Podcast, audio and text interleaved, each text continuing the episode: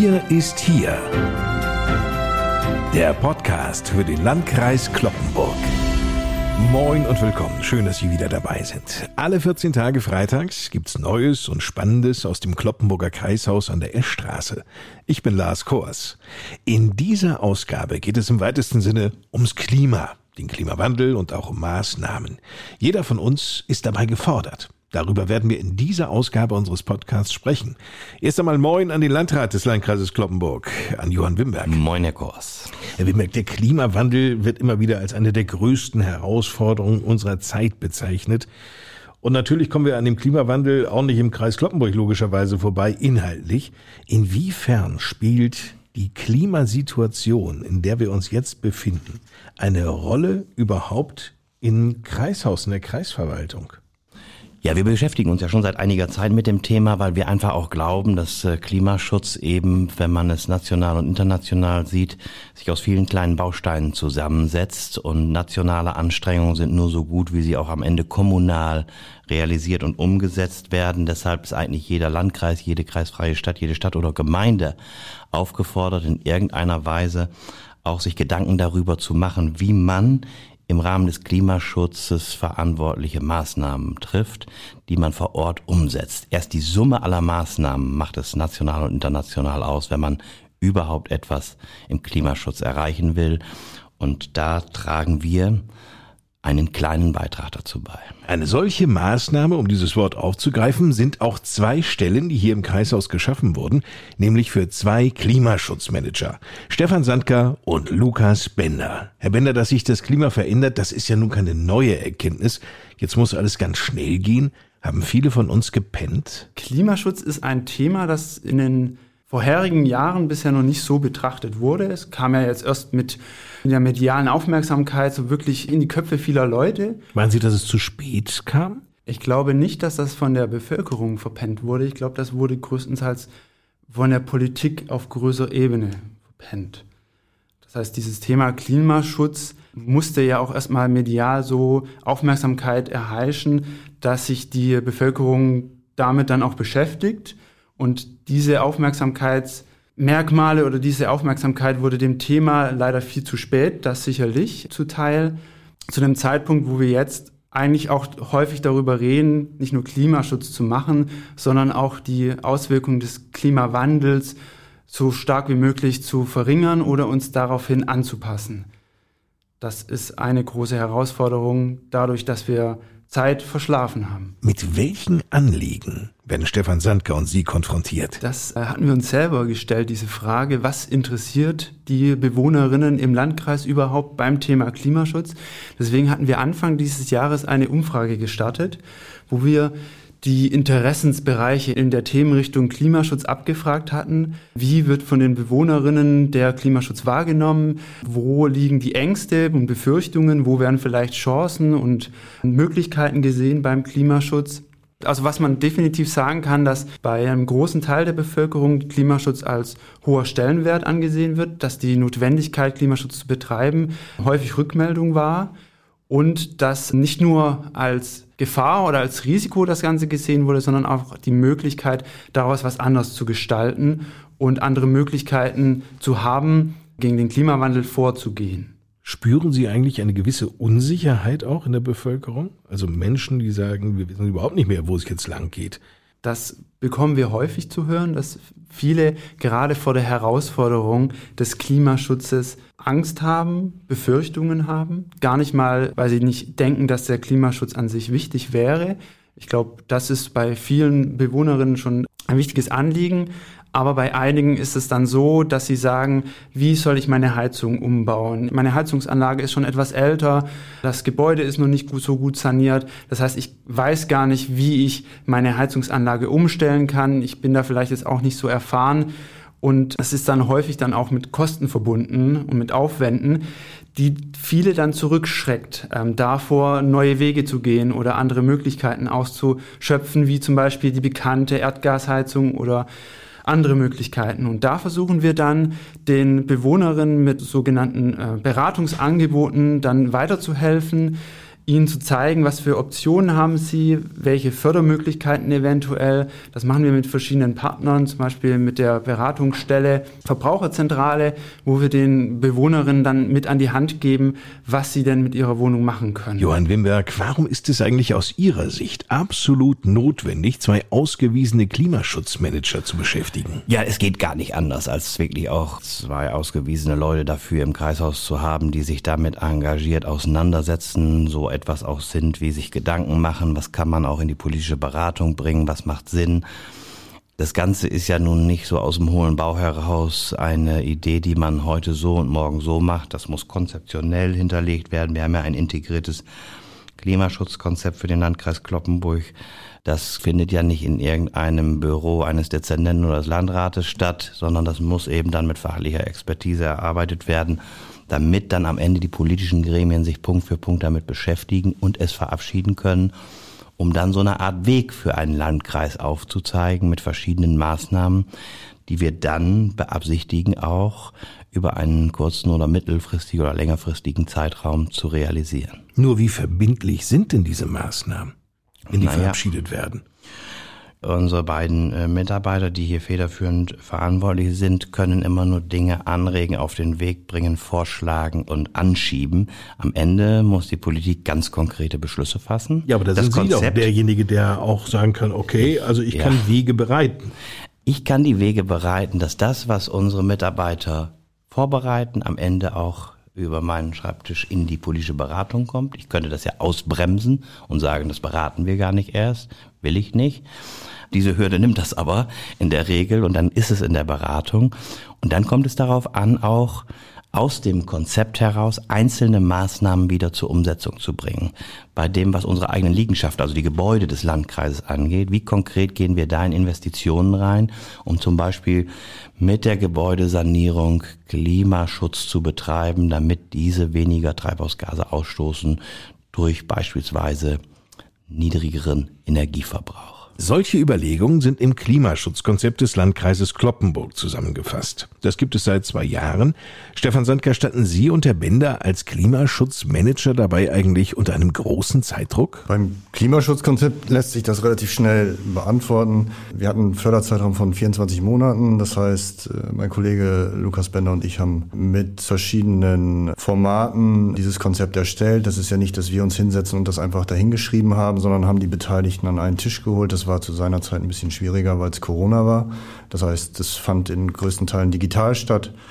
Äh, da hat man versucht, die Maßnahmen zu eruieren. Einige Sachen waren, sagen wir mal, kopierbar von anderen Klimaschutzkonzepten. Stichwort unsere eigenen Liegenschaften, dass wir da ran müssen, ist, ist äh, selbstredend. Und dann wurden die Maßnahmen zusammengetragen und das Klimaschutzkonzept letztendlich dann politisch beschlossen. Da stehen auch Ziele drin, die wir erreichen wollen. Da sind Zeitfenster bis 2035 oder bis 2045. Also das ist schon ein bisschen langfristig angelegt, das Ganze. Wie kann es aber auf Kreisebene gelingen, gesetzte Ziele zu erreichen? Es ist letztendlich eine Querschnittsaufgabe. Eine Querschnittsaufgabe sieht man auch an den Handlungsfeldern, eigene Liegenschaften, Wohnen, Bauen, im privaten Bereich oder Mobilität. Es sind insgesamt sechs Handlungsfelder. So, und die müssen halt irgendwo zusammengeführt werden und auch mit einer Zielsetzung, die wir auch versucht haben im Klimaschutzkonzept äh, zu definieren, was wir erreichen wollen. Dass die Potenziale ermittelt werden, wie viel können wir überhaupt schaffen, wenn wir uns wirklich anstrengen. Das waren dann diese 85 Prozent CO2-Emissionen auf der Basis von 2019 bis 2045. Also 85 Prozent weniger. Wie wollen Sie das denn hinkriegen? Das ist das Potenzial. Wenn wir wirklich sehr, sehr gut sind, also alles schaffen würden und alle Potenziale äh, heben, würde man das schaffen. Und wie kann das nun gelingen, wenn Sie sagen, wir könnten, wenn wir wollten und alle mitmachen und an einem Strang ziehen? Da gehört sicherlich einiges dazu und deshalb ist es ja insbesondere so wichtig, dass der Landkreis auch als Vorbild vorausgeht und auch zeigt, dass es geht, weil man ja insbesondere auch mitbekommt in der Öffentlichkeit, dass dieses ganze Thema ja immer mehr kritisch gesehen wird und äh, argumentiert wird, dass das alles unmöglich ist. Stichwort Gebäudeenergiegesetz. Und wenn wir es letztendlich als Landkreis mit unseren Liegenschaften nicht zum Beispiel schaffen würden, wäre es ja irgendwo auch ein Armutszeugnis. Wenn es um die eigenen Liegenschaften geht, Herr Sönker, die Sie ja auch schon erwähnt haben, inwiefern ist denn das jetzt auch mit Umbaumaßnahmen möglicherweise verbunden? Also ich denke da gerade zum Beispiel an weiterführende Schulen, ähm, die ja in Kreisträgerschaft sind? Das ist mit enormen Umbaumaßnahmen ist das umzusetzen. Wenn man es mal ganz grob zusammenfasst, würde man sicherlich die Fassade beziehungsweise die, die Gebäudehülle als erstes versuchen, in Stand zu setzen, damit man halt dementsprechend die Heizungsanlage anpassen kann. Wir haben es ja mal ermittelt für 31 Liegenschaften. Da liegen wir äh, nur, was die energetischen äh, Maßnahmen angeht, ohne Tapete, Farbe und hübsch machen vielleicht, neuen Fußball, liegt man so bei knapp 35 Millionen Euro, alle Liegenschaften. Da ist aber noch ein sehr großer Unsicherheitsfaktor drin, weil Gewerke teilweise auch Anschlussgewerke halt bedingen. Aber es ist durchaus ein nicht ganz kleiner Geldbetrag, der äh, in die Hand genommen werden muss, der teilweise sich refinanzieren lässt, wenn ich jetzt zum Beispiel über erneuerbare Energien PV äh, nachdenke oder auch durch Energieeinsparung. Aber es ist erstens aus meiner Sicht durchaus machbar. Es ist halt aber trotzdem schon ein etwas größeres Projekt. Sanierungs- und Umbaumaßnahmen an kreiseigenen Gebäuden, die in einen höheren zweistelligen Millionen-Euro-Bereich gehen. Frage daher an Sie, Herr Wimberg, als Landrat. Das sind ja riesige Summen, von denen hier die Rede ist. In der Tat. Und der Sandka hat ja auch gesagt, dass das eine grobe Richtung, eine Schätzung ist, wo möglicherweise auch noch der Rahmen größer ausfallen kann. Aber das ist schon mal ein Wert, mit dem man zumindest weiß, wohin geht die Reise. Weniger wird es in der Regel nicht werden, sondern eher mehr. Und angesichts der ohnehin im Baubereich angestiegenen Preise und Kosten erleben wir ja auch an vielen Stellen, dass die Dinge, die wir so anpacken, manchmal teurer wären, als wir uns das gewünscht oder erwartet haben. Das ist eine Mammutaufgabe auch für eine Kommune, das muss man sagen. Und der Landkreis Kloppenburg war in der Vergangenheit, zumindest in den letzten Jahren, immer finanziell so gut aufgestellt, dass er auch viel in die eigenen Liegenschaften investieren konnte. Ob das in den nächsten Jahren noch so möglich ist, wird sich von Haushalt zu Haushalt entscheiden. Aufgrund der aktuellen Steuerschätzungen, das sind Daten auch, die vom Land und Bund kommen, äh, gehen wir aktuell nicht so ganz rosigen Zeiten entgegen finanziell. Und das heißt natürlich auch für ein politisches Gremium wie den Kreistag zu gucken, was machen wir? Wie viel nehmen wir von den Mitteln, die wir haben für den Klimaschutz? Wie viel nehmen wir für andere Maßnahmen? Wir investieren beispielsweise intensivst in unsere Schulen. Und da sind zum Beispiel wie bei der BWS Technik über 50 Millionen in Rede stehend für nur eine einzige Schulbaumaßnahme. Dann kann man daraus, glaube ich, so ein bisschen ähm, abmessen und in Verhältnis bringen, über welche Dimensionen wir hier sprechen. Und dann müssen wir uns tatsächlich fragen und der Kreistag sich fragen, wie kommen wir mit den Mitteln hin, die wir haben? Und inwieweit spielt dabei auch äh, der Klimaschutz auch weiterhin eine noch so gewichtige Rolle, dass es auch sich noch Klimaschutz nennen kann. Und äh, das wird in den nächsten Jahren durchaus eine Herausforderung auch der politischen Abwägung, wofür setze ich die Mittel ein.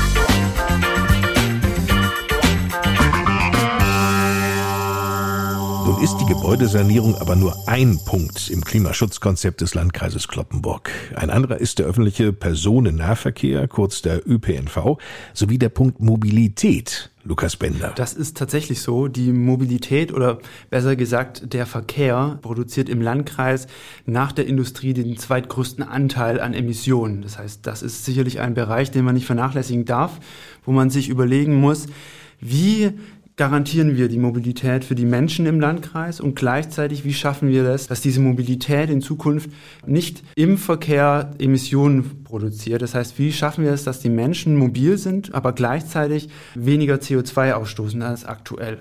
Mhm. Wie schaffen wir das?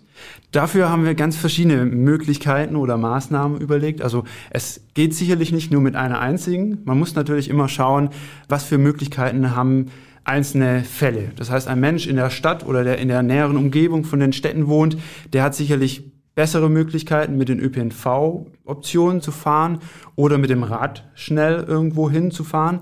Menschen, die jetzt eher auf den, in den ländlichen Regionen oder in den Dörfern wohnen, die haben natürlich ganz andere Möglichkeiten. Mhm. Aber davon haben wir relativ viel. Da haben wir den Großteil sicherlich der Menschen, die hier bei uns in den ländlichen Gebieten wohnen. Da muss man einfach schauen, was für Optionen haben wir da. Da gibt es zum Beispiel das Elektroauto, das ja die Menschen zum einen selbst ermöglicht, ihre Mobilität selbst zu gestalten. Das heißt, ich kann den Strom für das Elektroauto zum Beispiel auf meinem eigenen Dach produzieren. Dadurch werde ich unabhängiger von Preisentwicklungen. Das E-Auto, das ermöglicht den Menschen natürlich, ihre Mobilität so weiterzuleben, wie sie es gewohnt sind. Da benötigt es kaum Änderungen oder Verhaltensänderungen. Bei den Carsharing-Optionen muss natürlich dann auch immer noch weiterhin andere Verkehrsoptionen vorgelegt werden. Das heißt, dann muss man den Menschen auch die Option geben, statt das Carsharing-Auto zu nutzen, mit dem Bus zu fahren. Denn nur in Kombination mit verschiedenen Verkehrsträgern kann ein Carsharing gut funktionieren. Aber nun haben wir ja eine Art Bürgerbus, sage ich mal, im Landkreis Kloppenburg. Erfolgreiches Modell? Also ich glaube, gegenüber dem Status quo, dem Stand, dass wir vor meiner Zeit, bevor ich hier als Klimaschutzmanager angefangen hat, wo das Mobilbus-Bussystem noch nicht Bestand hatte, ist es ein sehr großer Erfolg. Die Personenzahlen im Mobilbus-Bereich sind stetig gewachsen. Und ich glaube, es ermöglicht genau den Menschen Mobilität, die vorher vielleicht nicht so eine Möglichkeit hatte zu, zu Teilhabe an der Gesellschaft und sich mobil zu bewegen. Stichwort E-Fahrzeuge, Herr Wimberg. Worauf setzt denn die Kreisverwaltung? Sind hier im Fuhrpark E-Fahrzeuge vorhanden? Haben wir auch. Wir haben ja die Flotte des Landkreises tatsächlich vermehrt umgestellt auf äh, elektroangetriebene Fahrzeuge. Aber auch da steckt der Teufel natürlich im Detail. Wir hatten vor einigen Jahren mal, wir leasen ja einen Großteil unserer Fahrzeuge, durchaus mal auch ein Hybridfahrzeug, auch als Dienstfahrzeug für den Landrat angeschafft. Das hat sich aber als deutlich klimaunfreundlicher erwiesen als ein Diesel. Nee. Und ja, wenn Sie ein Auto haben, das beispielsweise Hybrid ist und äh, vielleicht 30, 35 Kilometer elektrisch fährt, aber eine halbe Tonne Batterie mitschleppen muss, die am Ende dann für den überwiegenden Teil der Strecke mit einem Verbrennungsmotor durch die Gegend chauffiert wird, dann steigt der äh, entsprechende Benzinverbrauch und dann haben sie am Ende nichts gewonnen. Dann ist das vielleicht eine schöne Botschaft, weil sie vielleicht auch ein E auf dem Kennzeichen haben, aber dahinter steckt nicht sehr viel Klimaschutz. Da muss man bei jedem Hybrid genau gucken, wie viel elektrische Reichweite hat der und was kommt dabei rum für den Klimaschutz. Wir haben tatsächlich hier eine Mischung einer Flotte aus E-Fahrzeugen und Verbrennungsmotoren auch Hybride, aber da muss man schon wirklich genau hingucken, was hilft dem Klimaschutz wirklich und auch die E-Fahrzeuge sind am Ende nur klimafreundlich, wenn man sie mit Strom aus entsprechenden grünen Quellen, also aus regenerativer Energie betankt.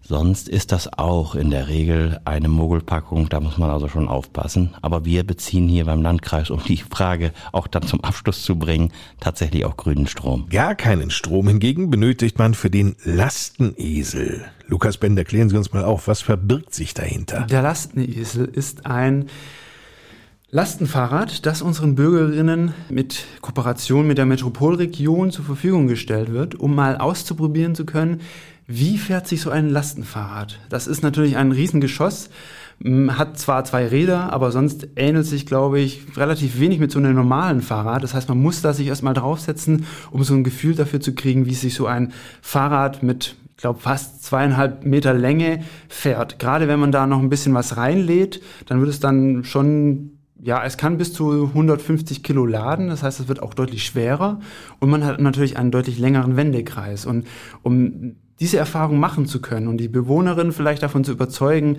selber ein Lastenfahrrad anzulegen, hatten wir uns überlegt, einen kostenlosen Lastenfahrradverleih hier im Landkreis zu organisieren, wo die Bewohnerinnen einfach vorbeischauen können und sich den Lastenesel, der alles transportiert, was man ihm auferlegt, quasi einmal auszuprobieren und zu schauen, wie fährt sich so ein Lastenfahrrad.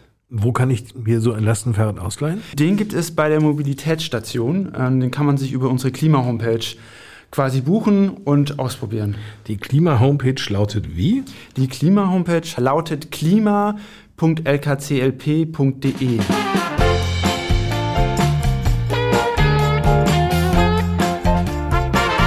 Das Klimaschutzkonzept des Landkreises Kloppenburg beschäftigt uns in dieser Ausgabe von Wir ist hier.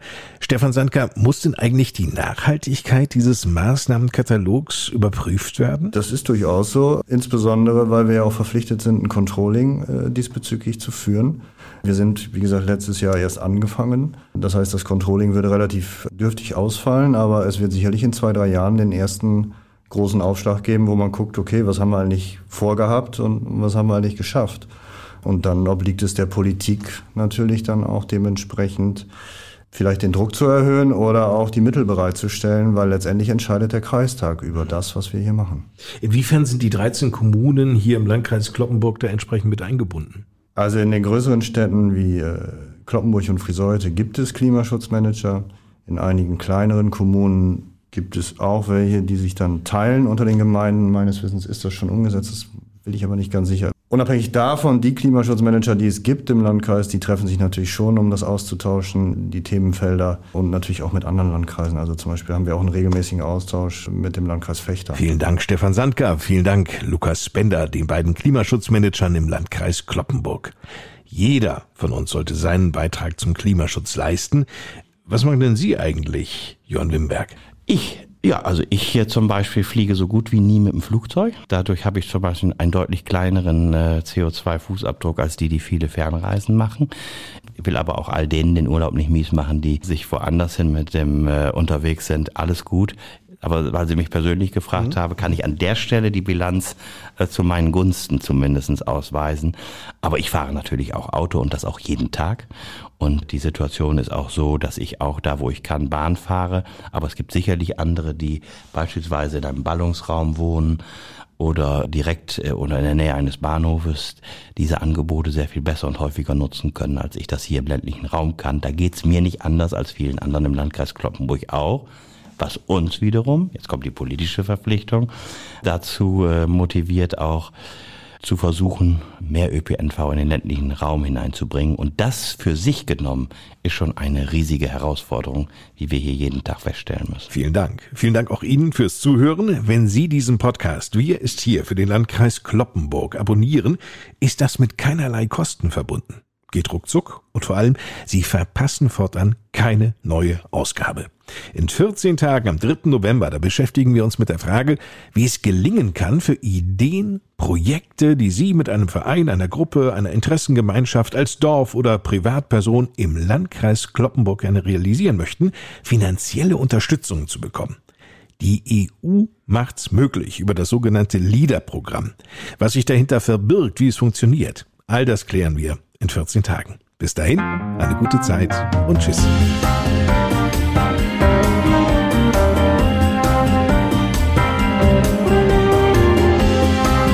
Das war Wir ist hier, der Podcast für den Landkreis Kloppenburg mit Landrat Johann Wimberg und Lars Kors.